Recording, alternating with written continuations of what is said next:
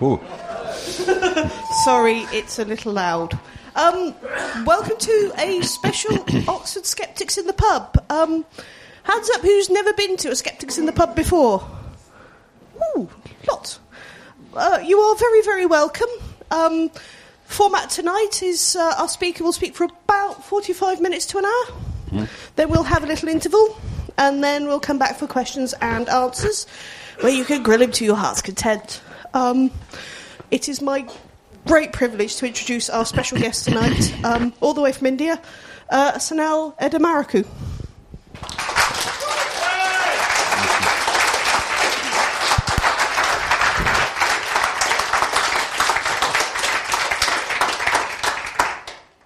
I'm on a special trip at this moment. Traveling across countries, talking to people on a special issue that needs attention of the world. The India that is emerging as a new power is quite progressive. We have a wonderful constitution, one of the best. I would always say I was very proud about the Indian constitution all the time. And uh, a society that is transforming so fast, one could see the transformation of India in your very own eyes if you have been watching this scene for the last 20 years. Not only economic growth and uh, the growing middle class, which is widely seen, but the real transformation, the grassroots where people are coming out from blind beliefs, superstitions, mental slavery, that has been happening in India for the last 20 years. The, the dramatic change that has been happening has been reported all around the world by keen observers. Uh, for example, Washington Post in an article said, India undergoes a silent revolution which is not seen outside the world. Which is not the economic uh, big changes that are happening, but a change in the mindset of India. And we have been at it. The India that is known now, a, a very developing India, fast developing.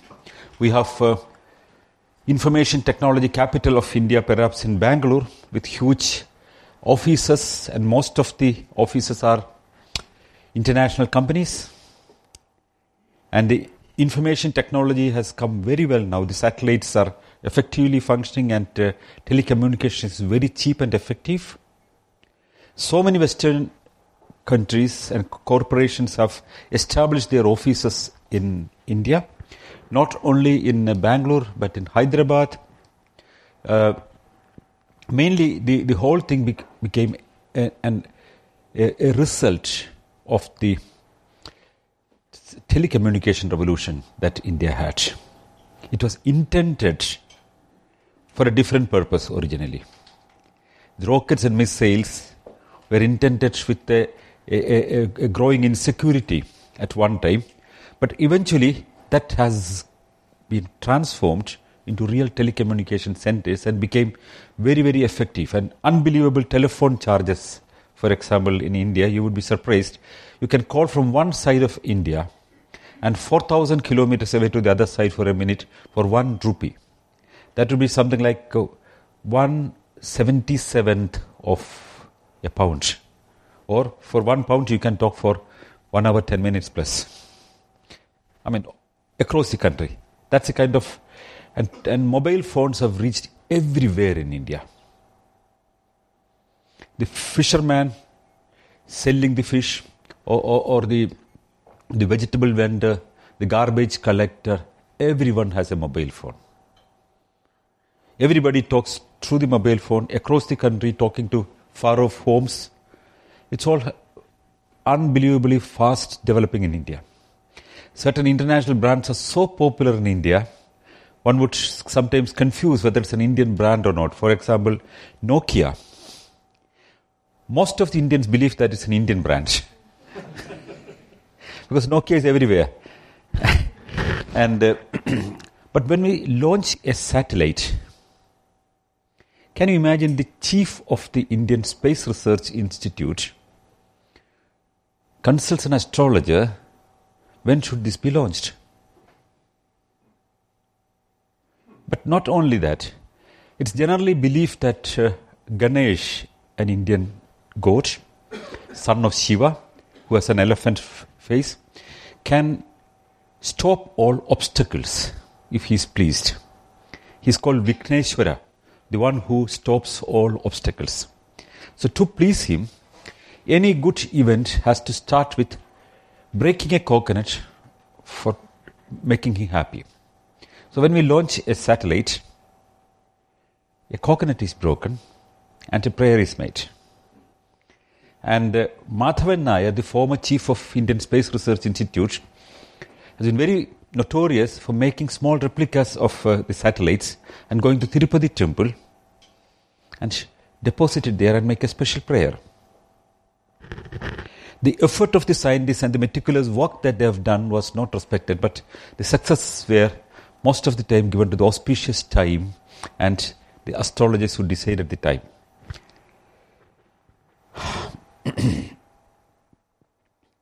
So the, the, the financial success at one side of India is marvelous. We are really moving into 21st century.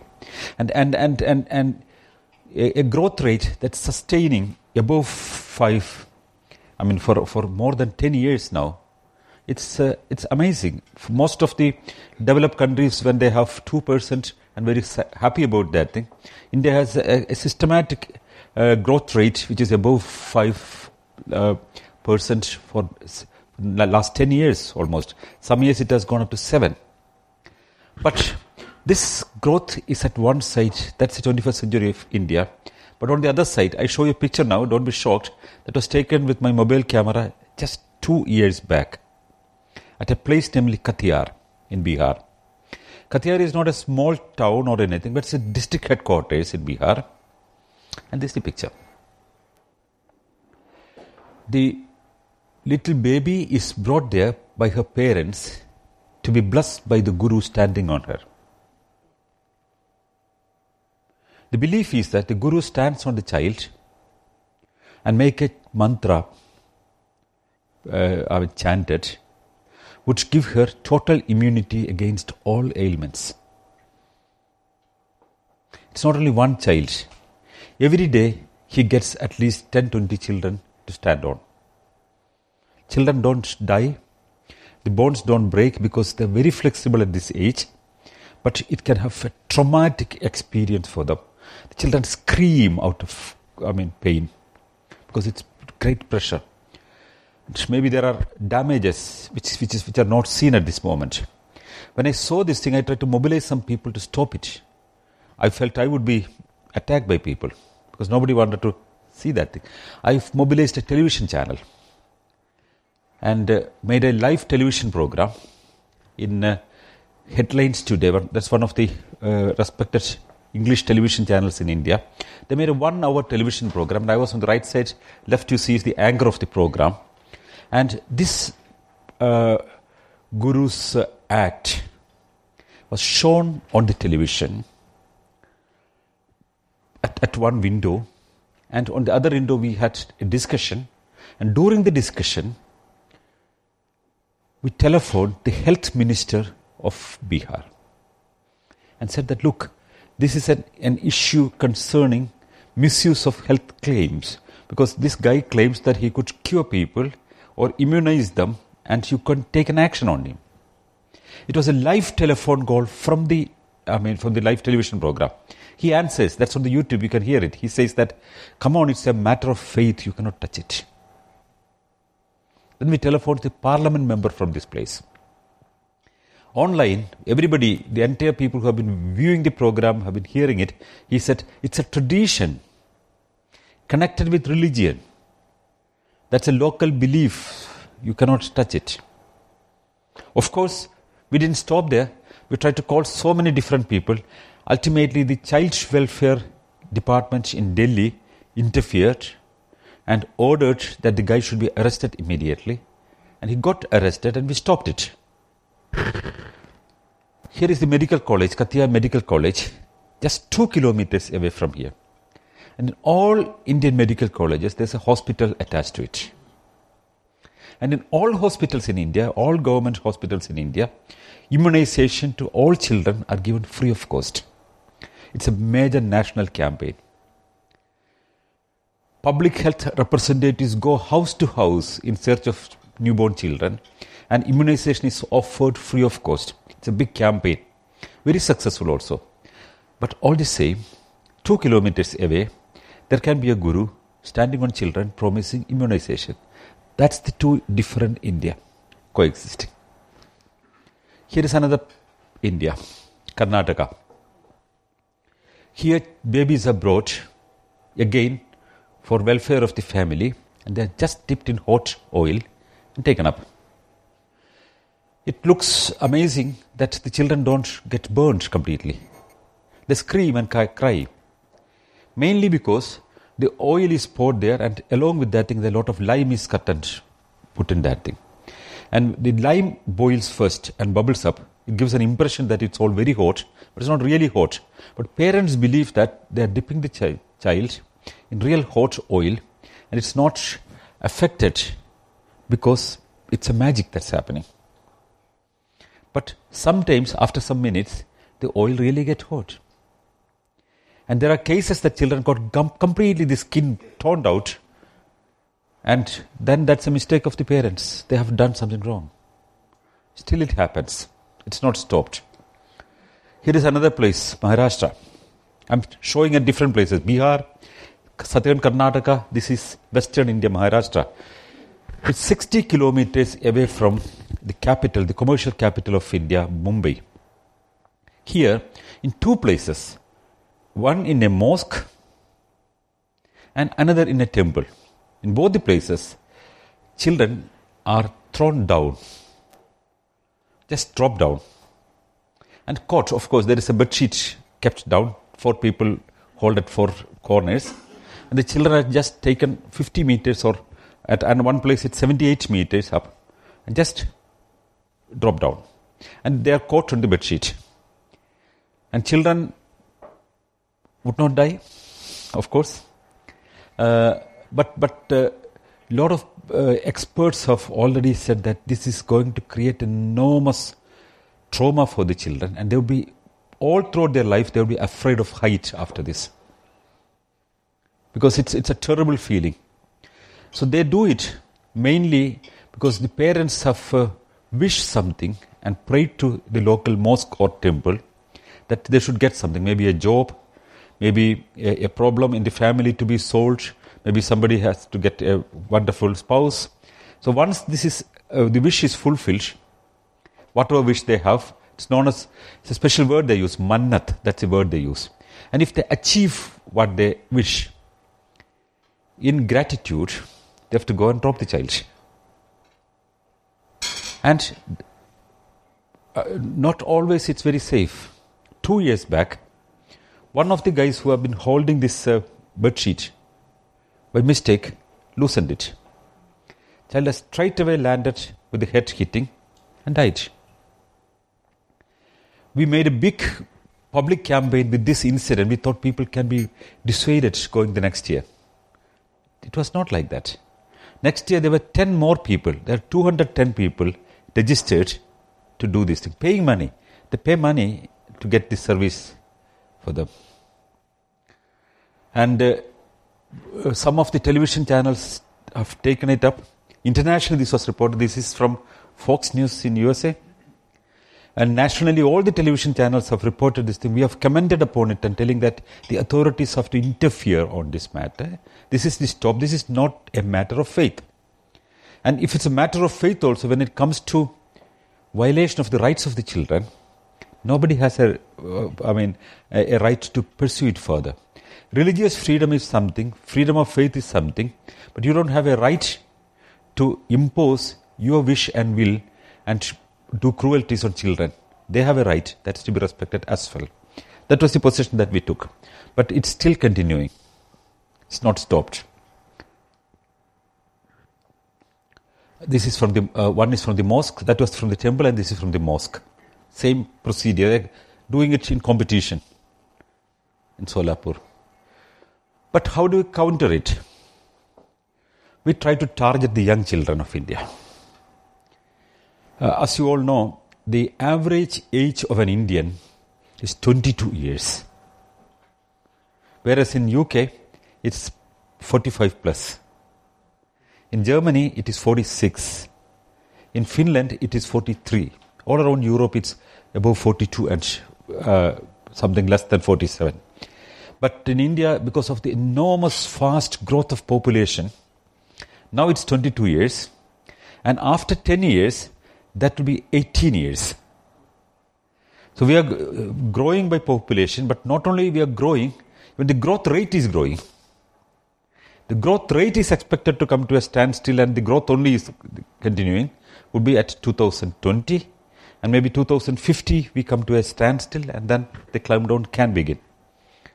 Maybe it's faster also. But uh, the, the, the new Indian, very young, are targeted by the rationalist movement. We get sometimes, sometimes we are, I mean, cornered, like I've been now cornered, but we get a lot of support from the government also. For example, the Inspire camps in schools all over India is uh, promoted by the Science and Technology Ministry of India. I'm a resource person for this project. Con- this idea was developed by a group of people, including me. And uh, here is a lecture where I am there, I'm speaking. And uh, students in this school or college are called from so many different schools. And it's a three or four days program.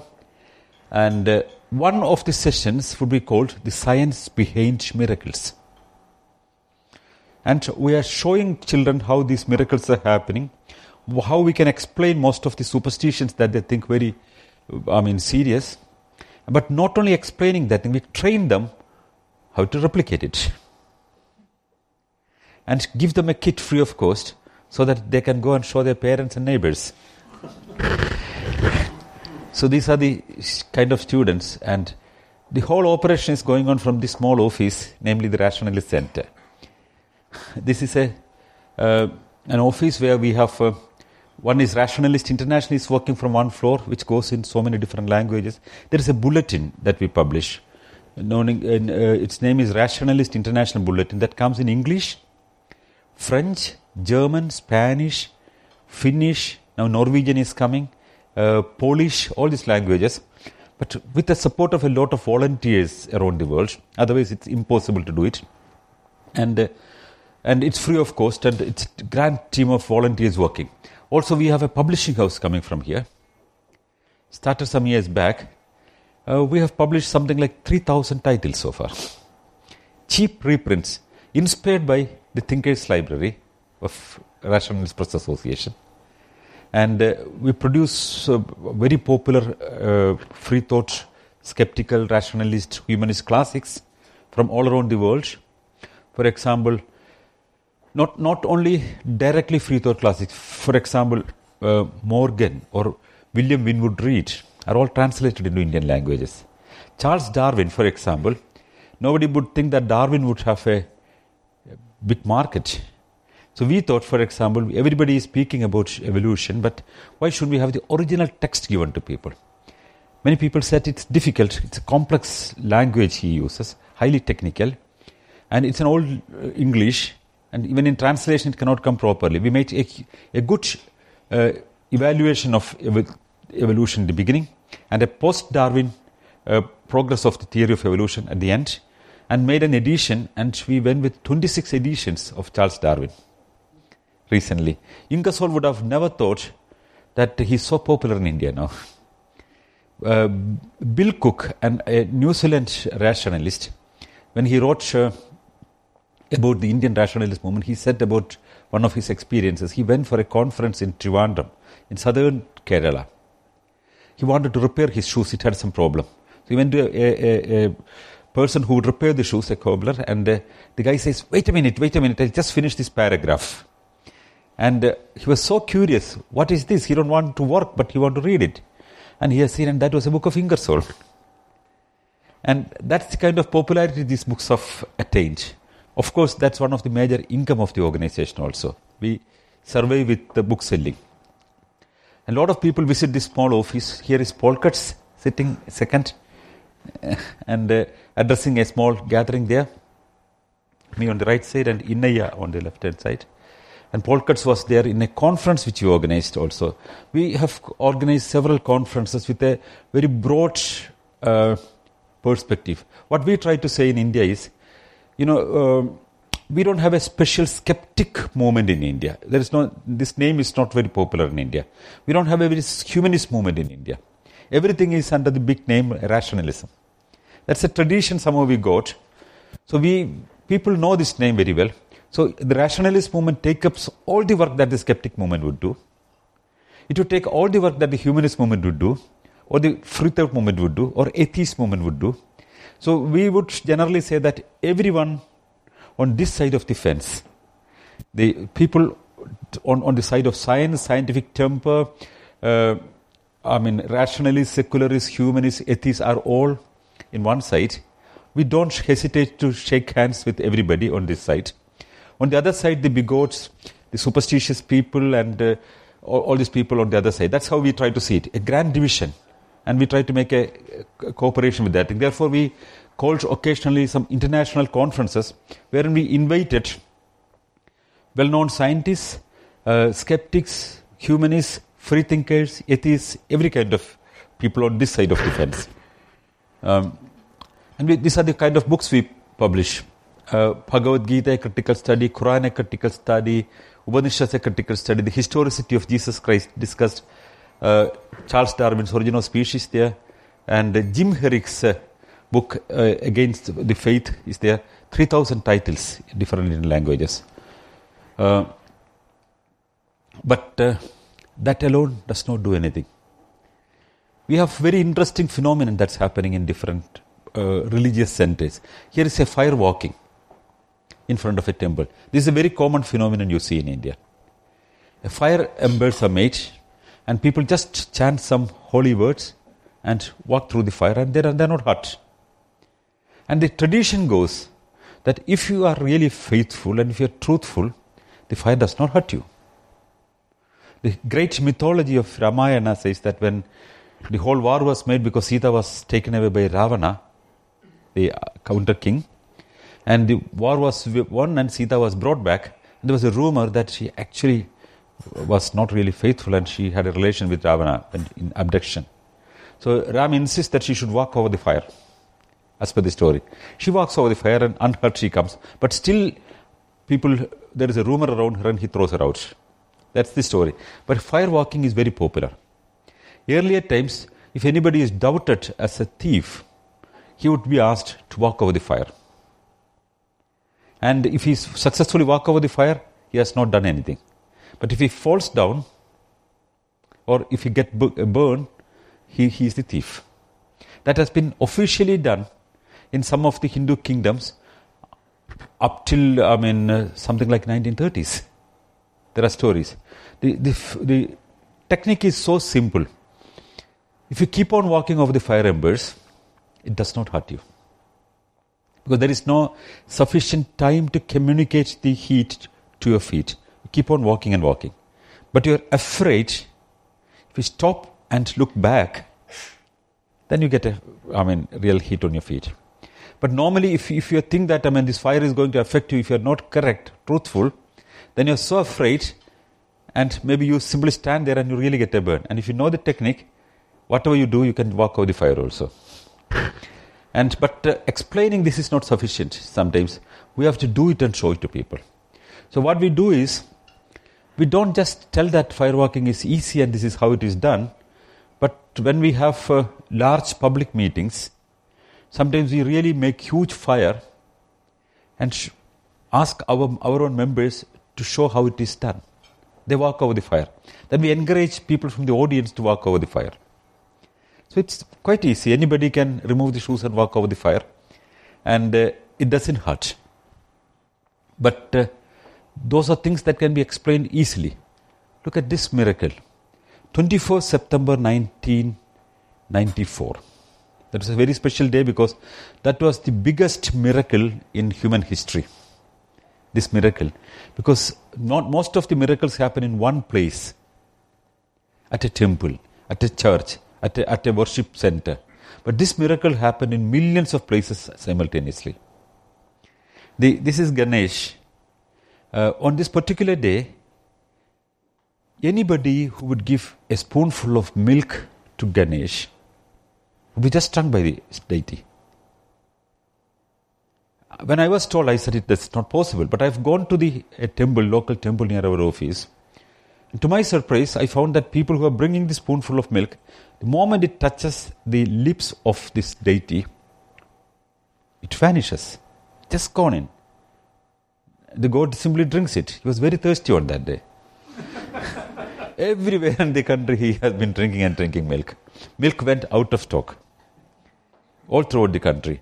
And people were queuing with milk bottles in front of temples to feed the god. But he seemed, thirst never ended for quite some time, till of course we came and explained it. You know what we did? I could not explain it first. Then I thought uh, there should be some way that we should find it, and we tried with some other statues. I was a, an ardent uh, uh, I mean, supporter of Nehru's ideals. The first Prime Minister of India, who was a rationalist, was a very progressive person. And from my youth times, I had a bust of Nehru on my shelf. So back in my office, I just took this bust. And uh, I read somewhere that Nehru liked coffee very much. I thought, I mean, why shouldn't we give some coffee to Nehru instead of milk?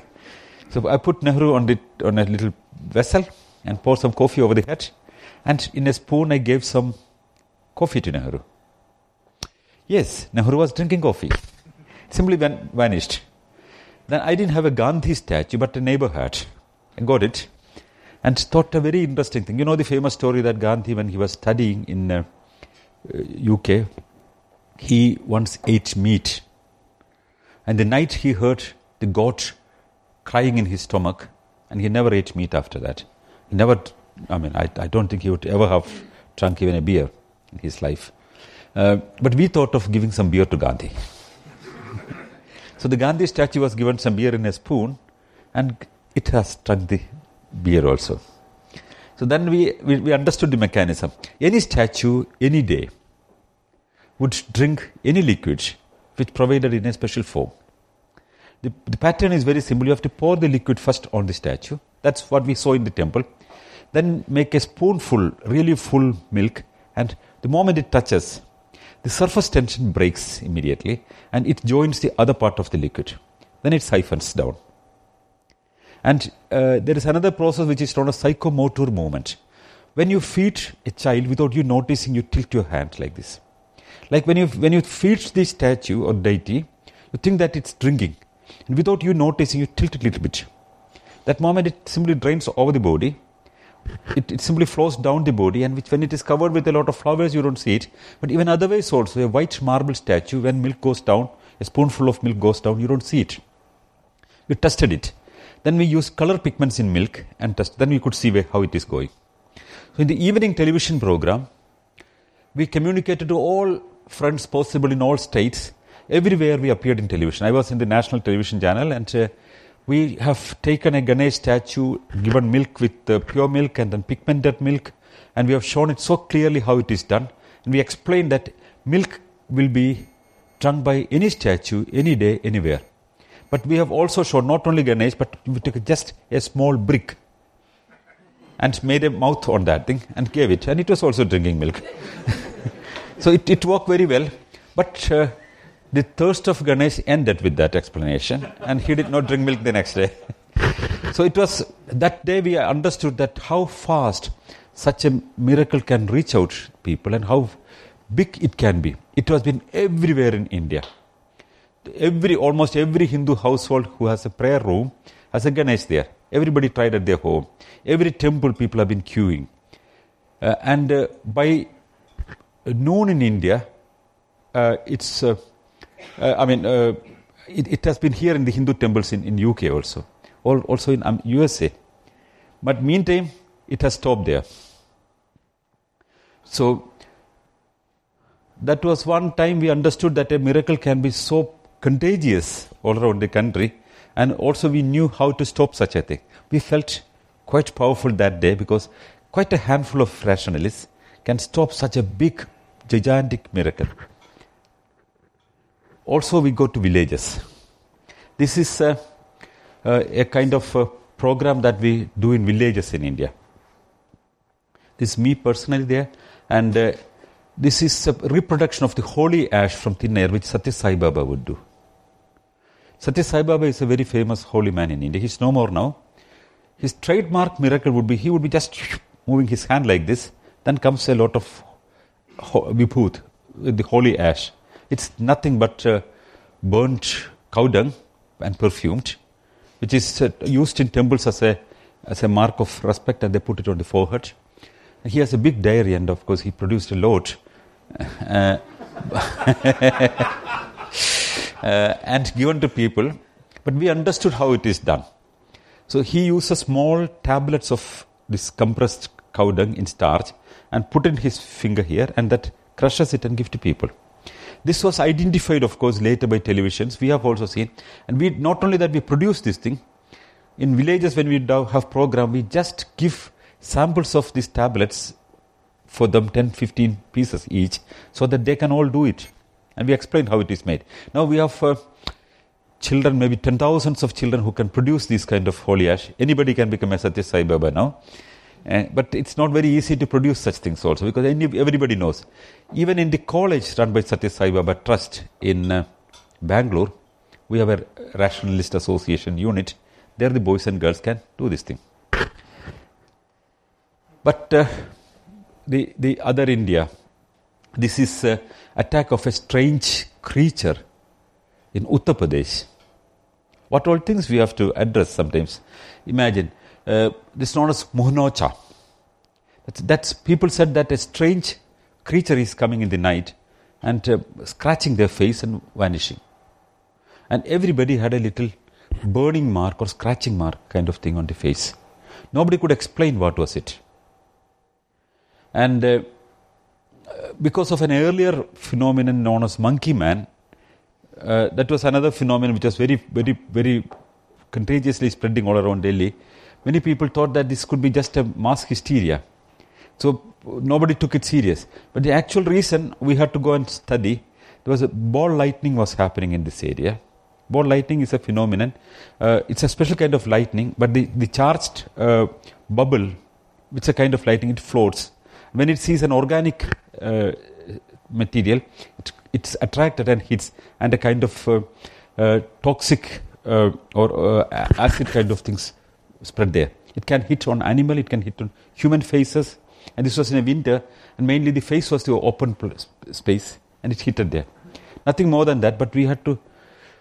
It took a huge um, toll in, in Uttar Pradesh because there were public riots asking police and religious leaders to stop this thing because they thought somebody is doing black magic. And uh, the riots was to be stopped, and there was a police firing, and five people died.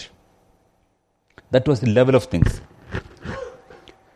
This is uh, uh, another major miracle that happened in India in 2006, I think, 2006. Here, this is near a Muslim mosque in Mahim in Mumbai. The seawater simply turned sweet. Uh, that was found by some boys who were, who were playing in the beach, and they said the seawater is sweet now. It's no more sour. So immediately the priest, in, uh, the, the, the, the, uh, the, the person in charge of the dargah there, he announced that this is Allah ki karishma, means the, the miracle of Allah. He made a public declaration and called immediately media and said that seawater has turned sweet. And people rushed to collect this water. To drink it, collect it in bottles, they have taken home. I remember uh, I was woken up by a television channel at 2 o'clock in the night and said, Can you explain what is this? I said, I don't have answers for everything. Many people think that I have a ready made answer for all miracles. I said, I do not know what's happening. And they, uh, they said the sweet sea water has turned sweet. And the, the, the mosque has announced that it's a miracle. I said, the only thing I, that I would say is that take a sample of this water, send for chemical analysis. Then only we would understand what it is. And also warn the people not to drink this water because it could be simply industrial wastage. Or it could be just an emission coming from the seabed. Whatever, we do not know. And with our big effort, nothing was uh, stoppable. Ten thousands of people took this water, and they spoke in television that oh, my stomach ache that has been for 20 years has just gone with one drink, and my uncle who was ill for a long time now is now walking. Uh, I mean, lot lot of problems solved suddenly. Uh, but uh, uh, two days later, we got the, the chemical analysis result. The coliform bacteria content in this water was 22,000 more than human tolerance level. That was the first information. Then what, what is this water? Then we found that uh, uh, there's a river, namely Mithi River. It's coming little away from this creek. In earlier times, the cities have been simply delivering the wastage from toilets into this river, which was going into the off sea. Now it's all treated in many cities, but small cities are still to go through this. It's still happening in Mithi River. And uh, at least 22 small cities put their whole waste in this river, and that's going into the sea. And, and it was a monsoon season, and the water currents changed differently. And this filthy water came to the seashore. Now we know the taste of, I mean, such a filth. but uh, the, the Persians admitted in hospitals with diarrhea were more than a thousand. And uh, uh, that's at a level where gullible common people are going. This is Times of India, India's topmost selling newspaper. The front page story speaks about a mantra healing center in the government Onch Medical College and was inaugurated by the health minister of uh, Delhi at that time.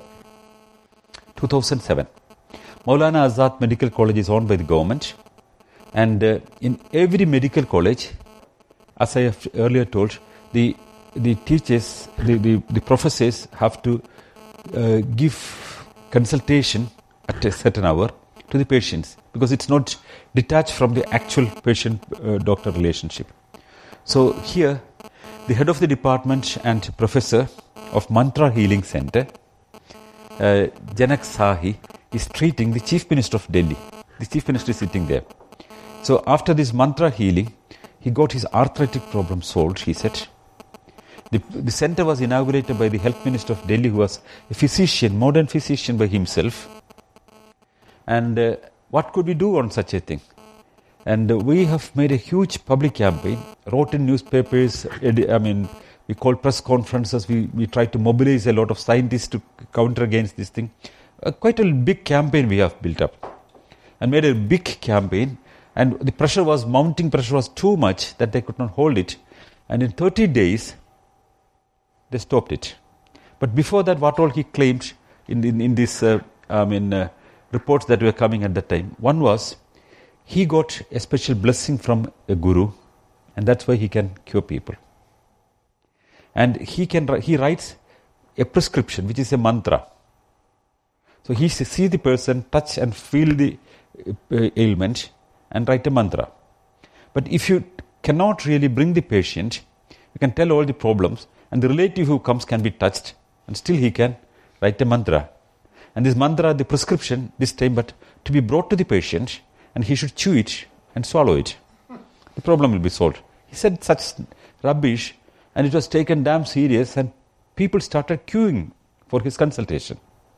It's closed, and it's a big success we had that we closed it down. But two years later, I went for the inauguration of the Center for Inquiry, one office in uh, United States. And morning I was looking at the newspaper, I found an advertisement of Janak Sahi in United States. Meantime, he migrated to United States as a H category visa, highly efficient, qualified person. And he now practices in United States quite successfully. And he claims that he has been uh, in a government medical college, professor. Now he and most of the clients are not Indian migrants, but the Western people. he was the person who inaugurated, he was an ENT surgeon. Uh, uh, okay, these are uh, one side of problem. The, the, other India, I'm trying to tell, I mean, show some panorama of India. This is a person who claims that uh, he is not eating food and drinking water. But not one or two days, 70 years. That's something like uh, from the outbreak of the Second World War, he stopped eating food and drinking water. And uh, well, he claimed this thing uh, of late. One of the uh, doctors, a, a, neurosurgeon in Sterling Hospital in Allahabad, uh, brought him up and said that uh, NASA is studying about him now. And NASA is financing a great project to understand the meditation techniques that he has. Why? Because when astronauts are sent up, it's a big problem, fuel efficiency problem, that they have to take water and food. So if they are taught this meditation technique, one need not take food at all. So it was uh, looked primarily rubbish, and we wrote a letter to the NASA and asked, I mean, why do you support such a thing? They said we have nothing to do with this thing. It's a f- it's a uh, false claim, and we have not heard about this guy. But NASA's thing we could explain and I mean we could stop, but uh, uh, the right person here is uh, Dr. Govindan Ilavazhagan. He's the director of uh, DIPA. DIPA is the Indian government's Defense Research Institute. And this is Sudhir V. He brought this guy. And a huge amount of money was granted by the Defense Research, Research Development Department of India to this Sudhir V. To study about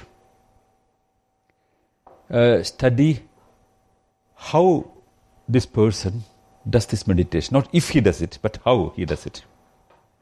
And of course, uh, when it was first announced, we have questioned, uh, we have challenged that thing. When it was secondly, second time when this was going on, all television channels have been reporting this thing because he made, both of them made press conferences and explained about the great project that they have.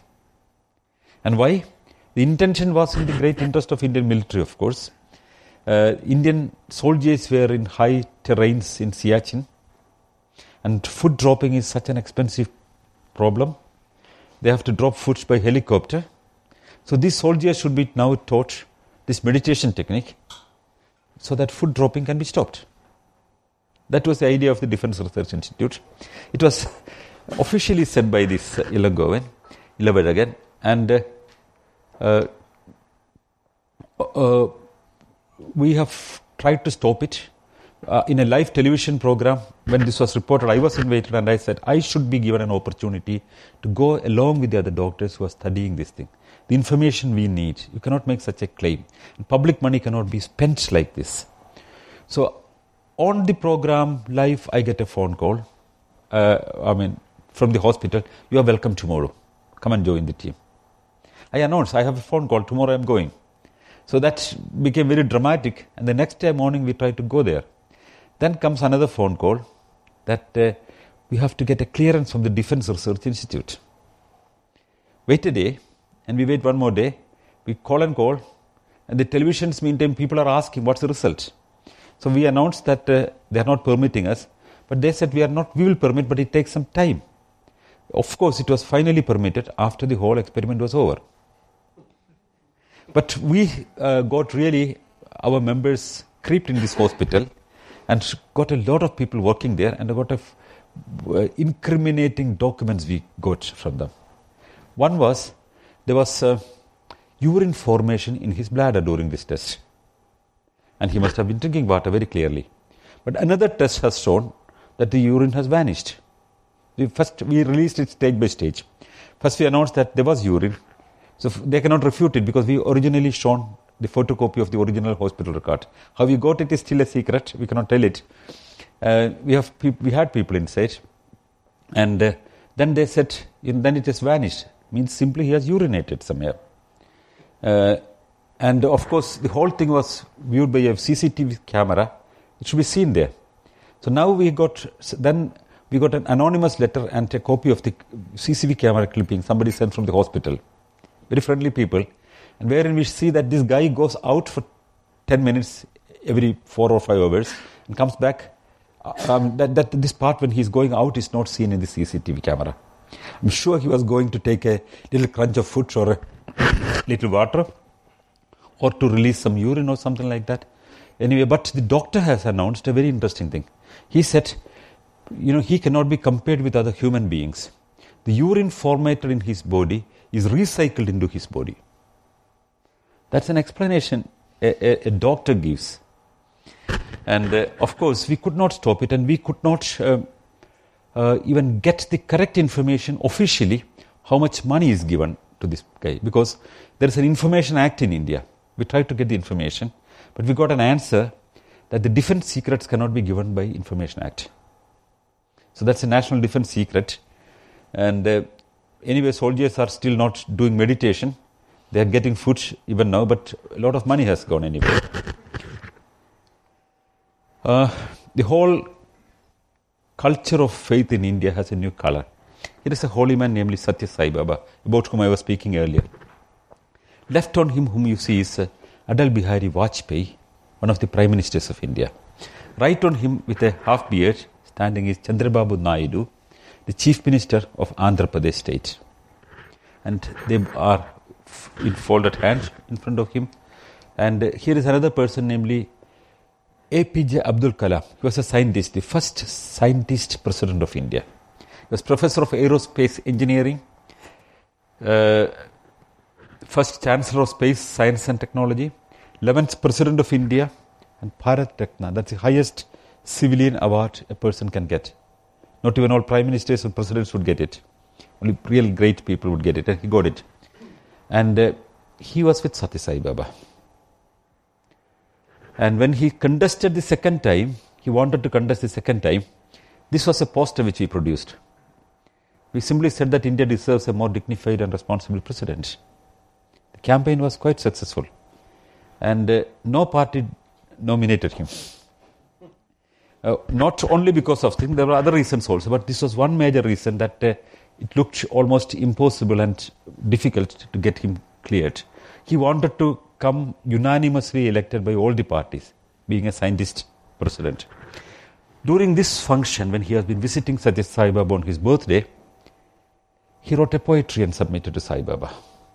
Very bad quality poetry, of course, but the content is very interesting. He says that uh, the earth is such a blessed place in this universe because of its magnanimous beauty and color and all. And this earth, in a big span of space and time, and, and, and uh, uh, is so much blessed at this hour because during our lifetime, Satya Sai Baba is born here. That's the content of the poetry. Um, when he died, this is his body lying down there, and sitting with a turban is the present Prime Minister of India, Dr. Manmohan Singh. And sitting left of him is uh, Sonia Gandhi, the president of the Congress party and uh, the chief of the ruling coalition and a practicing Roman Catholic from Italy. She was born in Italy, married to one of the prime ministers of, I mean, married to one of the sons of a prime minister of India, who later becomes prime minister, and she becomes very powerful in the political scene. But I don't think both uh, Manmohan Singh and Sonia Gandhi are real followers of Satya Sai Baba. They have not shown any, any indication in that direction. This must be simply because of political expediency. Some people were really devotees of Sai Baba. For example, P.V. Narasimha Rao, another form, former prime minister, was a disciple of Sai Baba. S.D. Sharma, president, was a disciple of Satya Sai Baba. Chief Justice Bhagavati was a disciple of Sai Baba. They all were together in a meeting of, in a, in a birthday of Satya Sai Baba. And uh, that was the famous uh, day when his miracle was caught red handed by a television camera. A, a, memorial was made on that day for Sai Baba, and uh, that was inaugurated. And the architect was given a plaque, uh, I mean, to show the happiness of Sai Baba. When the plaque is brought, he moves the hand, magical move, and then comes a, a, a golden chain out of his hand. He gives to the architect. Looks impressive. But the television cameraman, when he back, went back to the studio and played the old time spool, and he found in slow motion that under the plaque he's looking for something. And then he doesn't find and he asks the person who brings it, what was it, where is it or something like that. He makes a small gesture. He, he shows the other side. He turns, very fast movement, but he turns and something is pasted down and he just plucks it up and shows very fast. And he was completely stunned. He said, all the time rationalists have been telling it, now I have the proof tangible proof. He rushed to the station director and said that, oh, I have a great story now. Which, that's the prime story which should go now. He said, oh, wonderful. Bring the original CDs, uh, cassette to me. So he back in the, in the studio room, he said, why he has the original one? That has never been asked like that. Normally he would like to see it, not to bring the original one. He thought, I mean, something is going to happen and he made a fast VHS copy and put it in the toilet and brought the original to him. Then he was told that the, he has consulted Delhi office and Delhi said that should not do this thing because it would hurt religious sentiments. And where is the original? He destroyed it. But the VHS copy found its way out. And of course it reached the right hands, that's our hands. And we made hundreds of copies of it and distributed everywhere. And but we could not show it publicly anywhere. No television would take it, though the new channels came. But our work was reported by one uh, newspaper in UK, The Independent. Tim McGirk has made a story about our work. There he mentions about this, uh, this cassette that we have and which we are distributing. And at that time we have been on, on a road show, a very interesting roadshow we made in 1995. Some 15 members of our association, including me, I was the leader of the team, we decided to go on road to reach people means we have we hired a small vehicle. All the 15 people were packed into that thing. And we went to village to village. We planned 18 months, one and a half years. A thousand villages in 100 districts, that was the target. We didn't have much money because it's an enormous task. And uh, the guy who had this old vehicle, he said, You put in petrol diesel, yes, not petrol. But uh, I don't want money. But any damage you make in the van, you have to repair. It was a very old van. It got every time trouble, and we repaired and repaired, and we went with it. We went all the way. But initially, it looked like a small uh, camp team running with small meetings and all. But it was very, very interesting. Some 200 people we get everywhere. We have a, a, team of people who would make some drumming and all and attract people. It's, it's a funny team. Some people sing songs of promoting science and then a gathering is there, and uh, then they show the local miracles and give them the, the kits. But uh, the, the funny little journey suddenly got the national attention. After four or five days, we found that everywhere we reach, the local media comes and they make a story about our work and they, they take photographs and it appears in the newspapers. So it suddenly got a lot of attention. So we got more encouragement and we continued and continued. And halfway, I get a telephone call from London. One person, namely Robert Eagle, telephones me and said that I am from London. I have been given an assignment by Channel 4 to make a documentary about your journey. Oh, I was very happy. I said, but you have to come here. He said, yes, I'm coming. So where are you? And we gave the location and all. So four days later, he came with a team of six, seven people with cameras and all. They traveled along with us and stayed with us for 15 days and made a documentary which is known as the Guru Busters. that was shown in Channel 4 uh, for in three episodes. Quite an interesting one. I mean, our journey is there where we show a lot of interesting things. Like all the magical feats that are shown in temples. Like some people, you know, put a trident so sharp through their cheek and bring it out. It's everywhere done in temples. So we say that there are no major blood vessels here, and uh, you, but you should not generally do it because you, it's not sterilized properly. But in temples, they put a lime on that. And it's a primary sterilization, but that's not sufficient. We explain all these things, but we take a sterilized small trident. One of our volunteers would really cheek on this and show it. It's done. It's possible. It and there are everywhere I got fresh people to pierce their cheek. Will, willing people. I said no, one need not do it. You know, it's too much. It's taking pain on you. No, I mean one place we hear that we have done it, next place I get immediately four or five local volunteers come. yes, put on my cheek. so it's very interesting. They have shown it, how it's pierced into the cheek and cut on the tongue and all. So everything we have shown that the, all bizarre things that in temples done. And uh, that has been a major campaign. But uh, we have a lot of people. Satya Sai Baba has gone. Now these are the other people, like uh, the hugging saint, left-hand saint, and Baba Ramdev. These are the people who are trying to come in a very big way. And uh, Baba Ramdev was a uh, person who was selling Ayurvedic products on a bicycle 10 15 years back. Now he holds a huge empire of wealth, hold, and he has a television channel of his own. And 24 channels, I think, he appears every day morning and preaches his uh, uh, yoga techniques and uh, special cures. Got a lot of money. Recently, he purchased an island in Scotland. There he starts a new yoga retreat center. And what he does is, these are the special gestures that he makes. You have to hold like this and press too much, and then you know you are protected from ailments. Or if you go in the metro in the morning in Delhi, you see that uh, many people above 35 or, or 30 years, uh, little graying, will be rubbing their hands like this all the time.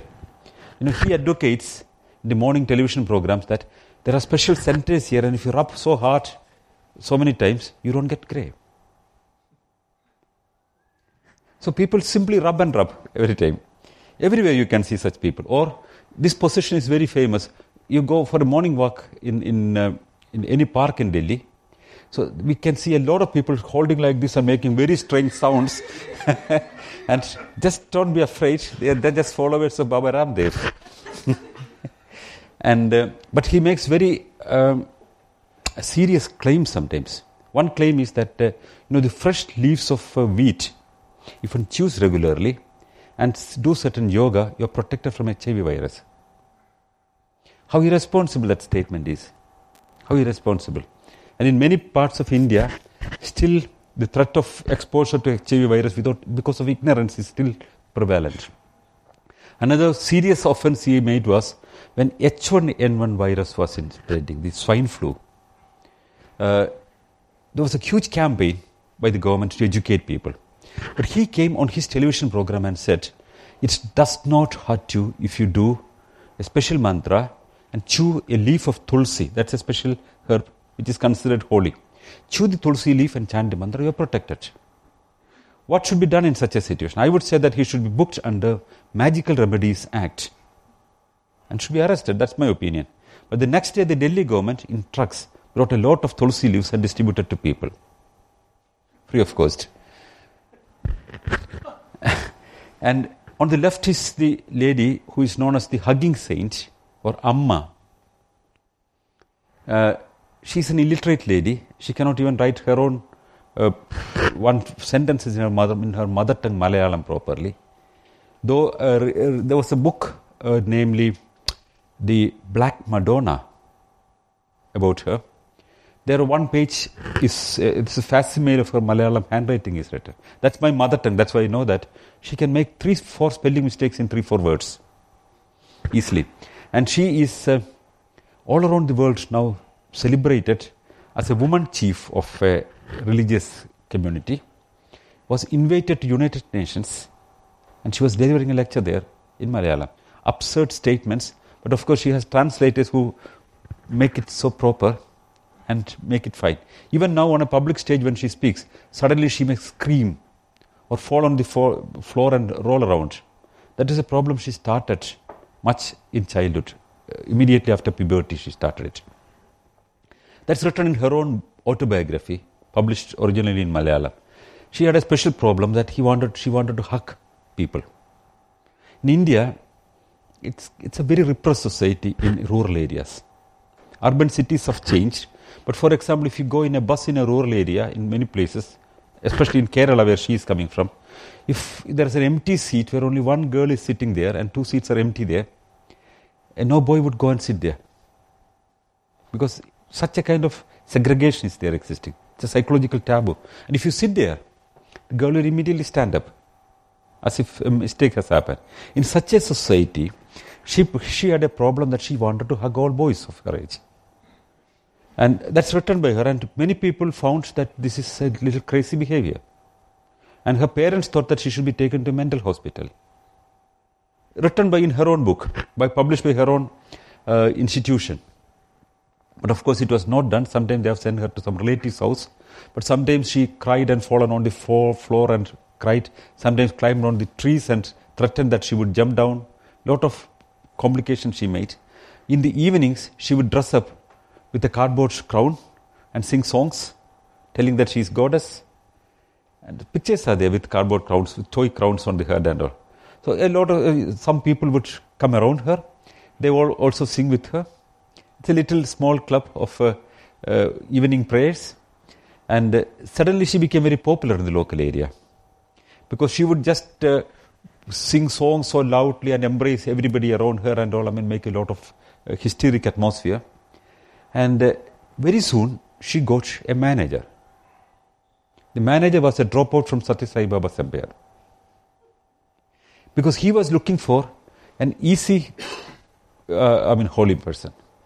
Sai Baba had a serious problem with these people because he controlled all his wealth himself. Very strict he was. He had a trust, the Satya Sai mission. And there was only one trustee, that was God Himself. The God Himself signed all the checks till he was 80 years. He never allowed anybody to touch any checkbook. And when he got problems in moving his hand properly, he allowed other people to sign, of course, but the checkbooks were kept in his custody. And it handled enormously big money. He had um, an aerodrome of his own, to jets to land, um, and uh, he had an airport of his, uh, uh, a railway station of his own, universities, hospitals, a lot of institutions he had. So uh, Amma follows the, the, the same path of Sai Baba. The only difference is Amma does not want to sign any checkbook. The others who manage her can sign it. So they are very happy with uh, this lady. She only wants to be celebrated as a god woman. She's very happy and uh, runs around and travels all around Europe. In Scandinavia, there have been queues to get hugged by her. And it's taken as a, a new avatar where human touch is there, you know, the feeling of uh, uh, motherhood is given, etc., etc., etc. But uh, what exactly, how it began, now she's, I mean, quite close to middle age, He's, she's 57 years old. But she was in very young. There was a lot of reports which uh, many people have written that the whole hugging has a different touch altogether. Most of the people who are going for the uh, for receiving the hugs, surprisingly were men only, not much women. And the, the complaint was very simple that some people, one, one person who wrote an article in, in a famous journal, he wrote that uh, there is an erotic touch in the whole kissing. The embrace has, is a different tone. I cannot explain it, but I can feel it. That must be the attraction, he said. But we didn't take it very serious at that time. We make fun of her claims only. But Khushwant Singh, a very famous Indian, very famous writer, written so many books in his 90s now, very respected writer. He is known as an agnostic. He has visited her. She was in her 30s at that time. And uh, Singh wrote a wonderful article about her uh, in Sunday magazine. That's the magazine from the Telegraph group. Which, uh, and the article, he says he has gone to this lady, visited her. And uh, till that moment, he never believed in the powers of the holy men and holy woman. Now he is absolutely convinced that she has a lot of power. Imagine, and a declared agnostic, known to be almost an atheist, has been making fun of all these holy men, including Satya Sai Baba, says that uh, yes, he is convinced that she has powers. But the next paragraph he wrote, at 86 years, I could get an erection in two minutes. so, how would the Amma cult take it? They started using the first part of Khushwant Singh's statement in their advertisements, but not the second part.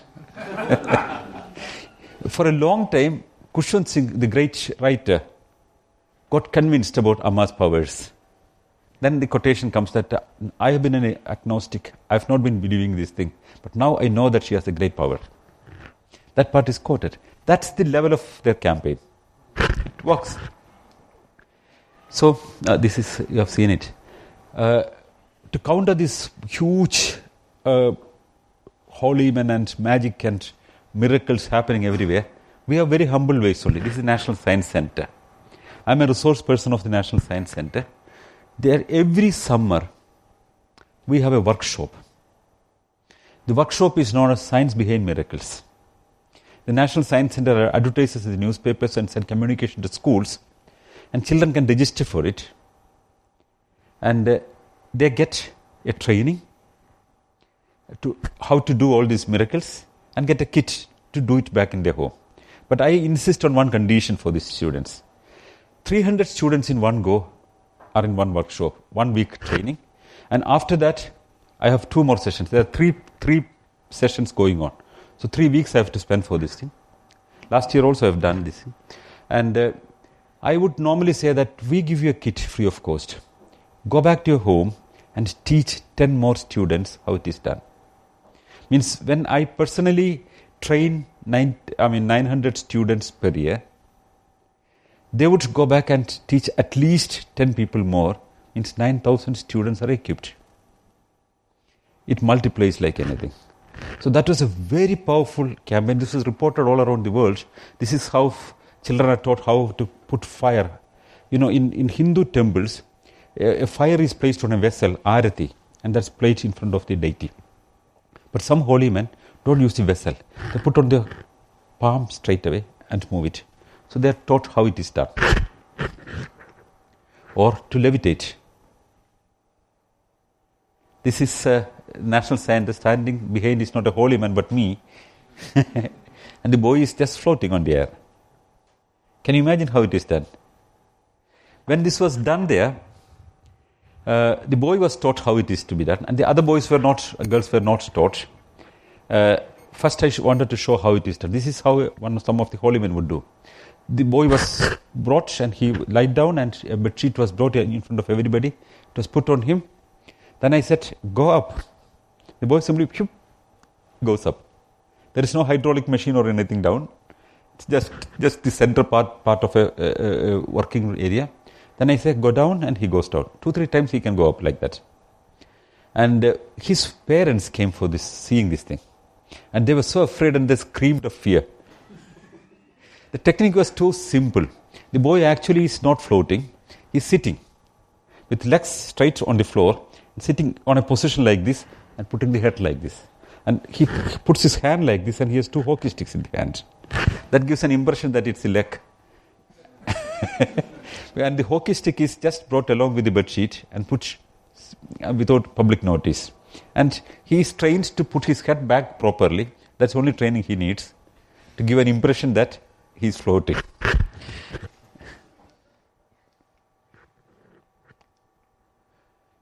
Yeah, and uh, we appear in television programs. So many television programs. I've appeared something like more than 1000 television programs in last 4 years.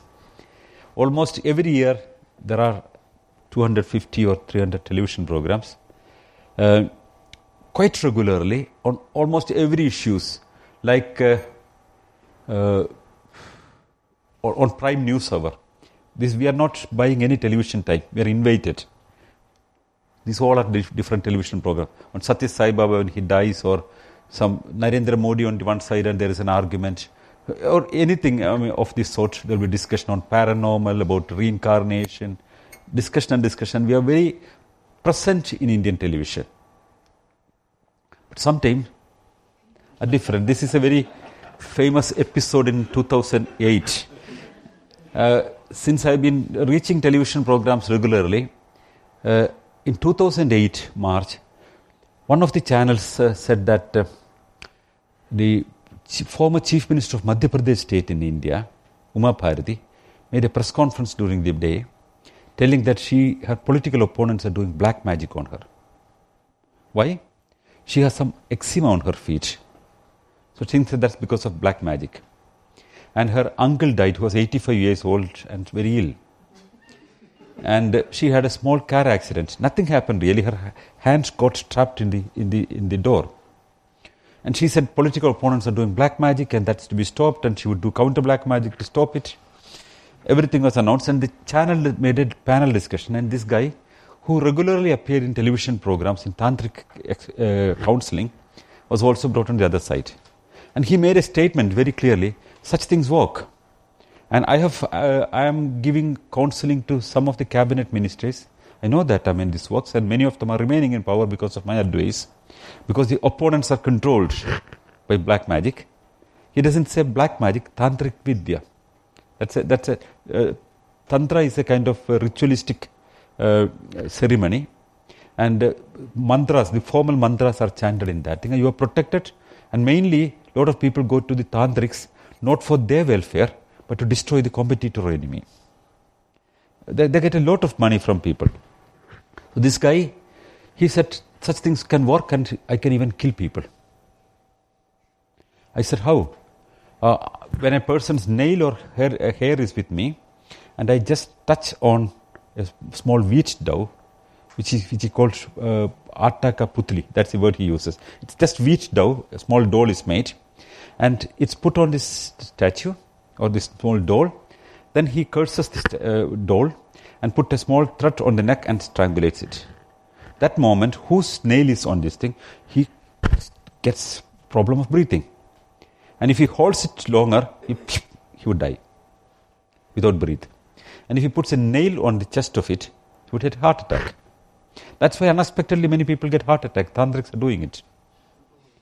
Uh, so I felt hopeless because how can I argue with such a person? If he is on a dialogue, I can argue. He says, I have done it, I know. But I thought of trapping him. I thought, Did you ever kill somebody? I asked. I wanted to him, Yes. And then I said, Come on, that's a homicide. And you are, uh, I mean, I thought that. He said, Well, I tried once. The person has fainted, but I have the counter mantra. I've done it and he was reversed. Okay. No, no point. Then I, I said, okay, if that's true, you should be able to kill anybody anytime, isn't it? yes, I can. I said, I, I, suddenly it came in my mind that here is a moment I have. I said, you are a fraudster. If you're not a fraudster, kill me right this moment. And show people that you can do it. Otherwise, you are a fraud. He said, come on, don't come to big arguments. If I do it, you are dead. I said, do it now, right now. Kill me or you are a fraud. so he has only two options, either to kill me or accept that he's a fraud. And I provoked. I'm, I'm quite good at provoking people sometimes. and he was so furious and started chanting mantras on me. And uh, so hard cursings. It starts with buddhi vinasha, means uh, all his intelligence go away completely, and the brain is damaged. And that's, that's how it begins. And then he starts all these mantras repeatedly, buddhi vinasha, that's, that, that I should get crazy first. I don't get crazy very fast. I smile and I thought there is no way for me to speak also because this is a television live program, live program, not edited recording. Uh, I thought I should communicate mainly through my body language. That was my feeling. I made sarcastic body gestures, make a lot of uh, I mean fun at him by making uh, hand movement and my facial expressions because he was loudly chanting mantras. I, my words would not reach anywhere. And uh, this went on, this was meant as a half an hour program. But the channel found that the TRP, that's the, the rate of viewership, is, can be viewed for advertisement purposes, watched meticulously. They found the TRP is growing up and up. People are curious whether the guy would die or not. so the TRP went really up, like it crossed 15. It's quite good. 15 is quite good TRP. The channel immediately said the next program is kind of breaking news. Will the rationalist die? it continues. And he was given 10 more minutes to kill me. And then he said, uh, Well, I don't die. I make uh, fun at him. And, and then he says, Five more minutes. it goes. I, I, simply, it continues. I, I, periodically, when I get some time, I said, This is all absurd. It's all superstition. Tantra has no power. I make all my possible statements. Then he said, Bring a knife.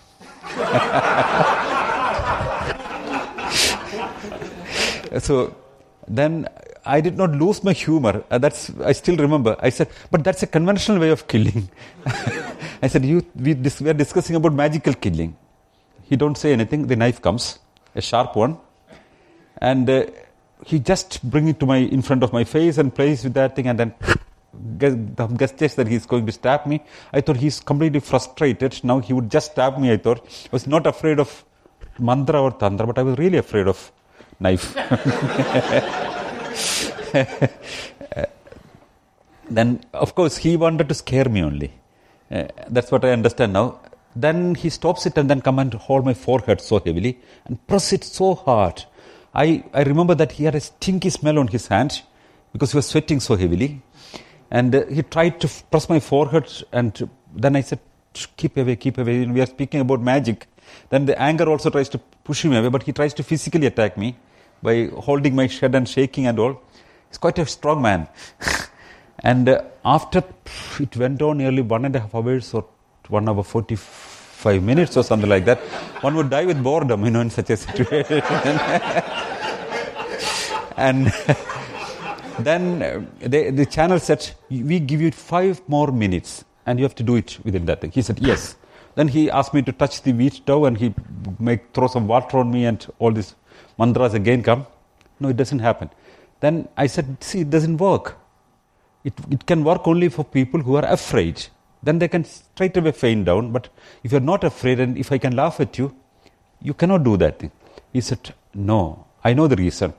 You are secretly, you are protected by some other gods. okay. I, I said, I, I smiled and I said, look, I don't believe in these gods. I'm an atheist. Very clear. And uh, he was puzzled for a minute. Then he said, okay, then the Mrityu Homa should come. Mrityu Homa means the ultimate, uh, I mean, killing ceremony. So that is to be done at the burial place only. I have to be brought to a burial place and he has to take wood from the burial ground and some bones also and all this thing will be put in a, in a, in a small, uh, I mean, uh, havan. Then he would chant mantra and I should sit in front of that thing. So then I, what will happen, I asked him. He said, uh, this is one hour ritual, exactly one hour ritual. And in between there are special nine minutes which I would decide. In this nine minutes, the first three minutes you get crazy, second three minutes you got unconscious, and third three minutes you die. But this mantra has a special problem it's not reversible. The other mantra which I've been doing is reversible. I thought you would be falling down and I would take you back. But this is irreversible, therefore, don't try it, go back home. I said, do it, no problem. so I was willing. Uh, okay, the channel said that uh, the ultimate ritual is coming in the night, 12 o'clock. And uh, okay, now I go back to home to have a little supper very fast uh, to last supper. Uh, friends started telephoning me you know it's dangerous. He can poison you they said. Because he may not kill you with mantra but he can use chloroform bring to your nose and you can fall down. Or potassium cyanide or there are phosphorus based poison which can be put on the skin which can go into your body. All lot of dangerous things. So of course i didn't think that way. Because i mean he has now four hours time. I was quite prepared for, I have some antidotes prepared with me. If I'm poisoned, I have to how to counter it. I had some primary quick education. Mantra would not work, I know, but then the ultimate ritual has happening. And I was asked to sit, and he brought five more people. All of them continuously chanted mantras. Then the fire was made, the wheat dough was brought in. Then I was asked to touch it. Then he first uh, abuses for a long time this little doll uh, okay. All dirty words possible that uh, I could imagine, uh, uh, but, but very, very sophisticated way he presented it. Uh, and then he said the ritual is beginning, and he takes a nail straight on the forehead. Then I simply laughed. I said, Look, this is crazy. He said, Look at the way he smiles. He's already crazy. so I, I, you know, it was he wanted to try to win the people. I, but the channel was making a clear countdown for 60 minutes. It went on, he made mustard I mean, show with a lot of mustard poured in the fire. Then he put a lot of herbs and other things, a lot of smoke and sound and smell and everything was very much there. And then he makes a lot of, boils some butter, we call it ghee, the purified butter. And uh, then he takes this doll into that thing to boil me properly. And uh, then he takes it out, then put it in the fire for some minutes. Then then he stops the chest, cut it, open it, then put a lot of red color. We call it kumkum in that thing, the red color which women would put here. And it looks that my internal organs are going to be degenerated so fast. It's a horrifying situation, you know, it's, it's I mean, makes a real lot of sound and expression and uh, sounds and all. And these people chanting so effectively, continuously, one can get hypnotized in such a situation very clearly. But I was very determined, and it went on and on. He burned it, boiled it, he has uh, hit it, and then he has uh, I mean, put it in the fire, he has taken it down, hit it with his shoes, everything he tried. but uh, I simply survived, and then he crumbled the whole thing that I get, my body is completely damaged in an accident, or whatever it is. But uh, the, the whole thing is over, and I was clapping and standing up, but he don't stop. He would not accept that he has failed. He said, But you will die this night. So I said that too, I won't accept that thing because if by, boy, by a coincidence, if I have a heart attack that night, I would not like to give the credit to you. You said in this nine minutes, I mean, I would die. He said, but see it, tomorrow morning you won't wake up. Very clearly. But I thought, I mean, I should not go in my own car back in the home because somebody can try to kill me. And I put my car and went in another car home, relaxed properly. And uh, morning, uh, some journalists went to him again. Nothing happened. He's still alive. So then he said three days more. then after three days again, some, some journalists have gone. And it has come that he has now said 27 days more. So now it's four years past. Someday anyway I would die. so I don't know whether he will still claim that uh, his magic has worked. But he got completely out of business. He had a huge empire built up with huge money, he had two Mercedes cars. And with such a small span of time, and a huge ashram was coming up. Then we hear that the ashram is not further constructed, no money is coming. It's closed down, and he sold the properties. His business is out. And why he did such a thing? You know, he, if he knew that he had no magical powers, he would not have done that thing. Apparently, he really believed that he had powers. Otherwise, he would not have ended up like that. He's over, out of business. But that gave me enormous credence. Uh, especially the last segment, the television channel, they made huge advertisements for this thing. Will the rationalists survive this night? And watch this night to see what's happening. So the, the, they have also paid advertisements were given in other channels. And uh, the viewership rate was 58% TRP. That's the highest ever in the history of Indian television. the whole nation, perhaps, uh, who would read, understand Hindi were reaching, reach, reading this thing. And the second highest was the last general election. It was some 10 points down than anything. So that kind of popularity this program had. The channel, of course, has uploaded it. We have also uploaded a, a small edited version of it, four minutes each in three units. That's in YouTube. Millions of people have seen it already. Though it does not have a subtitle, but in, in English, the major stages of, are explained.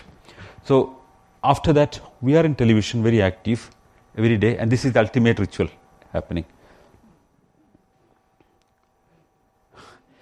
It's written, "Aaj sab kuch hoga live."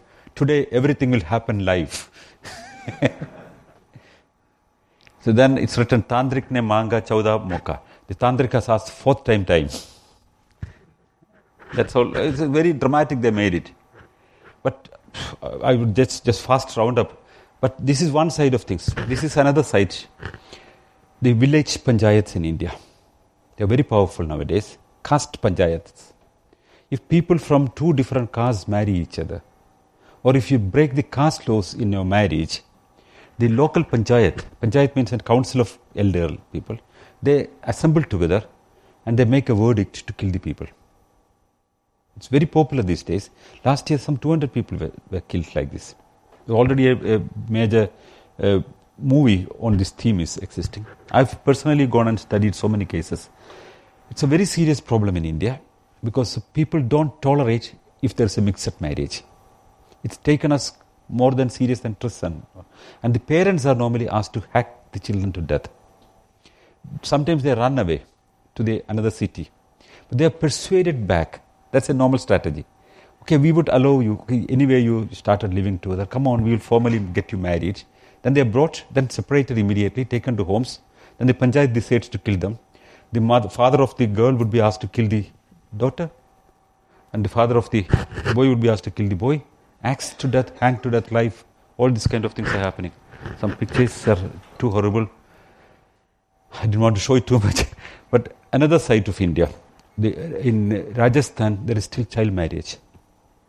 The child bride. And it's illegal, but it still happens. Periodically, newspapers bring reports. So, what's the solution we have? We again target the students, the village schools. Even government of India has a target to reach out the village schools. Girls are dropped out in schools. Most of them don't study higher up. The, the, the, the proportion of girl students and male students are so uh, different. Also, there is a serious question of uh, female foeticide in India because of the dowry system, another social evil. In states like Punjab, there are only 70 girls for 100 boys now. They are just killed either in childhood or in early uh, pregnancy. So, we try to target the change of India with education, with television programs, with literature. That's the way we try to do it. That's the Indian reality. But uh, things are not that easy. When we try to do that thing, sometimes things are very, very complicated.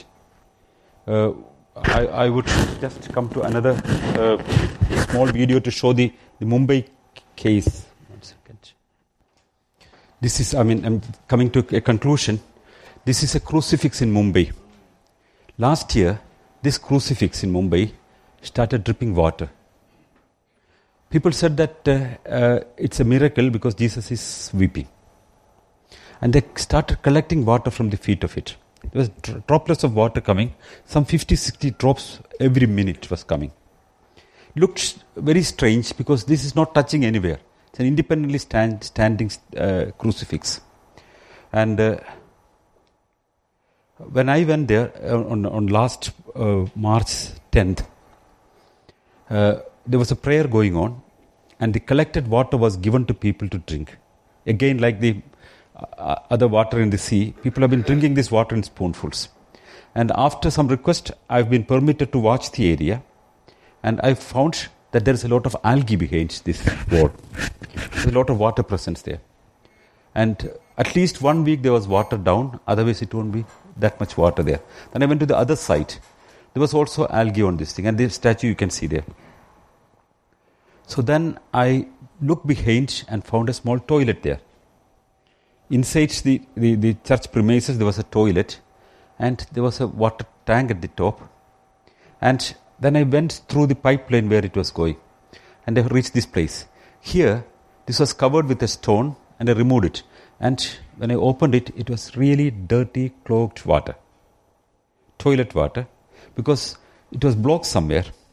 And because of this blockage, since water cannot go down further, it climbs through small pores up capillary action. So it has climbed through the wall, the cement walls. That is why it was wet on this side and the other side. And just one half a feet ahead, the cement base of the statue was there. And it was climbing through that also very clearly. It was wet. So then I went close to this uh, feet again. So I touched above the, the, there is a nail you can see. And above the nail I touched. It was not wet there. But on the nail it was wet. And under the nail, it was wet. Means there is some water trapped in this cross, which is coming through the nail and coming down. It was not coming from the ice. That was my primary observation. So when I touched the nail, it was quite wet and I tried to smell it. Got the same smell which I had when I opened this thing. So I was very clear about this thing, but I did not really told the people what was happening because I thought that can provoke people. I went out they insisted, I, I, but this, this guy sitting with the face set down is the priest of the church. I told him, this is toilet water. And he's sitting like that, and I, they wanted me to explain it to the people. I said, I would not. Now I have to go back to my hotel room, I have to study it. I would come back in the television program, what it is. And uh, I, of course, I didn't want, reason was I didn't want to provoke them. But in the evening television program, the church insists that there should be five representatives from the church to counter me. So it's a television program wherein I got uh, 10 minutes to explain it, where I explain it systematically with pictures and I mean uh, charts and everything properly. And I was very convincing in this explanation, I'm sure of it, because the next day, till this day, every day, on an average, there were 1,000 people. Next day, there was nobody to, to collect this water because nobody wanted to have toilet water. But during the discussion, the five people defended the miracle so heavily. But I was convincing, perhaps, halfway the bishop of Mumbai wanted to be in the discussion. The bishop comes on a phone line and he argues very strangely, not in defense of the miracle, but about my approach. He said, I am ignorant. I said, so far I heard everybody is a sinner. That that I was, and everybody is an ignorant person is something what I here knew. Made a little joke about him, and then he said, "Why I am ignorant?" Because he said the Catholic Church has been responsible for the scientific growth in Europe. I asked him how. I was so shocked. he said we had a pontifical scientific institute that has brought in science and that's why we have scientific progress. And you speak about science, we are responsible for it. I laughed so loudly.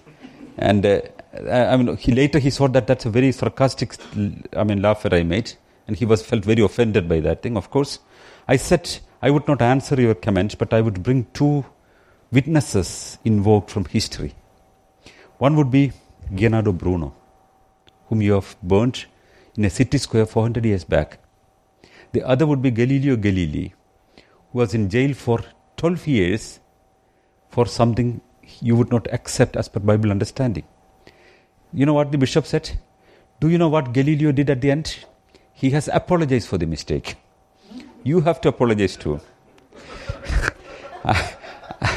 he argued, uh, this was the bishop who made this very strange statement.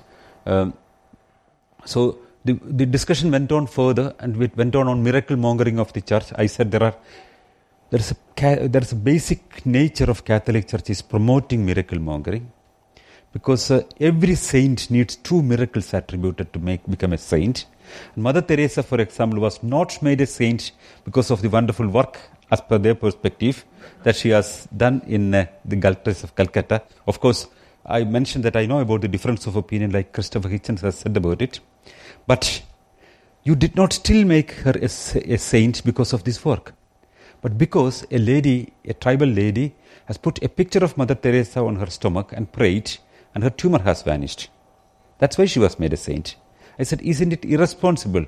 I know for sure that this lady had a surgery one month back, and that's why she was. The argument went on. The bishop threatens me in the program that uh, you would face dire consequences. I agree that if you can, I mean, five people and the bishop cannot answer my questions, and if you cannot convince me on a dialogue, I mean, you can still go for a defamation case, I said. But they didn't go for a defamation case. They took a law back from 1860, which was dormant, which was not used for a long time. This particular law of uh, Indian Blasphemy Law 295A says that the police officer in charge has unbridled rights to decide to arrest a person or not. No court is required. Without an arrest warrant, he can do that thing. And it's, it's, it's a very primitive law. If anybody makes a complaint that with malicious intention he has damaged the, uh, the faith of people, he can be arrested without an arrest warrant. It's cognizable, means no requirement of court interference, and it's unbailable. I don't get a bail. My lawyers said uh, I didn't take it really serious, but my lawyers said, don't take it light, go for an anticipatory bail. You can go that thing. So if I'm arrested, I don't have a bail, but before arrest, I, I can go for an anticipatory bail. It's a, it's a time fight. So my lawyers move very fast for an anticipatory bail. Delhi High Court says, go to Mumbai. Uh, the, the, lawyers from the church come and advise these people. Then we try to Mumbai. Then the, uh, it was once it was denied. The lawyers said, though I don't want to advise that thing. I, I have to say only one thing. We want time till you get arrested. You should not get arrested, then we have no way. So, if, you, if possible, go underground. It was so difficult for me because I'm known by everybody in the country. Still, I went underground. I went to a friend's house, but I cannot remain like that. You know, the television channels have been calling me. I went to 20 television programs in six. Uh, I mean, 60 days of underground, and appeared and explained this case, their life, many places, sometimes fake life, which was given earlier. But the Mumbai High Court again denies my bail application, telling that I should go to lower court, get a bail from the lower court. Um, if they deny it, we will give it, they said. So there was no point because it was summer vacation. The lower court won't take a case now, it takes time. So I decided to go fast out of the country till my, by the time my lawyers get me an anticipatory bail. I, it was a very dramatic scene. I mean, I got hardly something like 16 hours, including to get a visa. It, everything worked very fast. Four hours I got a visa. That night I flew off, and there was uh, an informal request from Mumbai police to stop me at airports, though illegal request. I passed through that thing. That's all. I will write in a book very soon coming up how I escaped India, and and uh, then yeah, in uh, next day noon I'm in Finland, and then I go to Poland, travel all around in Poland, the, the only country where Catholic Church is growing very fast. I went to the birthplace of Pope John Paul II and explained this, the behavior of church there. While in Poland, I hear that the police was already at my home to arrest me. They got already an arrest warrant before we could reach. So it's a, a very strange situation now that if I go back to India, the moment I land there, I'll be arrested. And uh, we have so many possibilities that we, we are pressing the church to feel ashamed and stop it at one side. The television channels are so active in India, they're bringing out a lot of programs. They brought the bishop and pre, I mean all these people on the discussion program. They say that convicted or not, we want him in jail for at least one day. That's the argument they have. They don't want to convict me, they don't want to get justice if there is injustice, but they want to see me in jail. One of their blogs have a discussion going on. Somebody says that uh, we should get him in jail for one night at least and pass over a knife to a co prisoner and enough money. Such things are discussed. So I decided it's not very wise to get arrested. So, uh, so I'm in Europe now, traveling all around. I've been in Spain, I've been in Poland, I've been in uh, Ireland. I don't stop. In Ireland, I've exposed the moving Mary of Ballinspittle and appeared in the television there. There is a move, Mary always moving from last 1960 onwards, and uh, it's a miracle there, very famous miracle. I've gone there with a small laser point and put on a tripod on the nose of Mary and recorded it for three hours and shown that it's not moving, but the bushes around that is moving in wind and it's an optical illusion.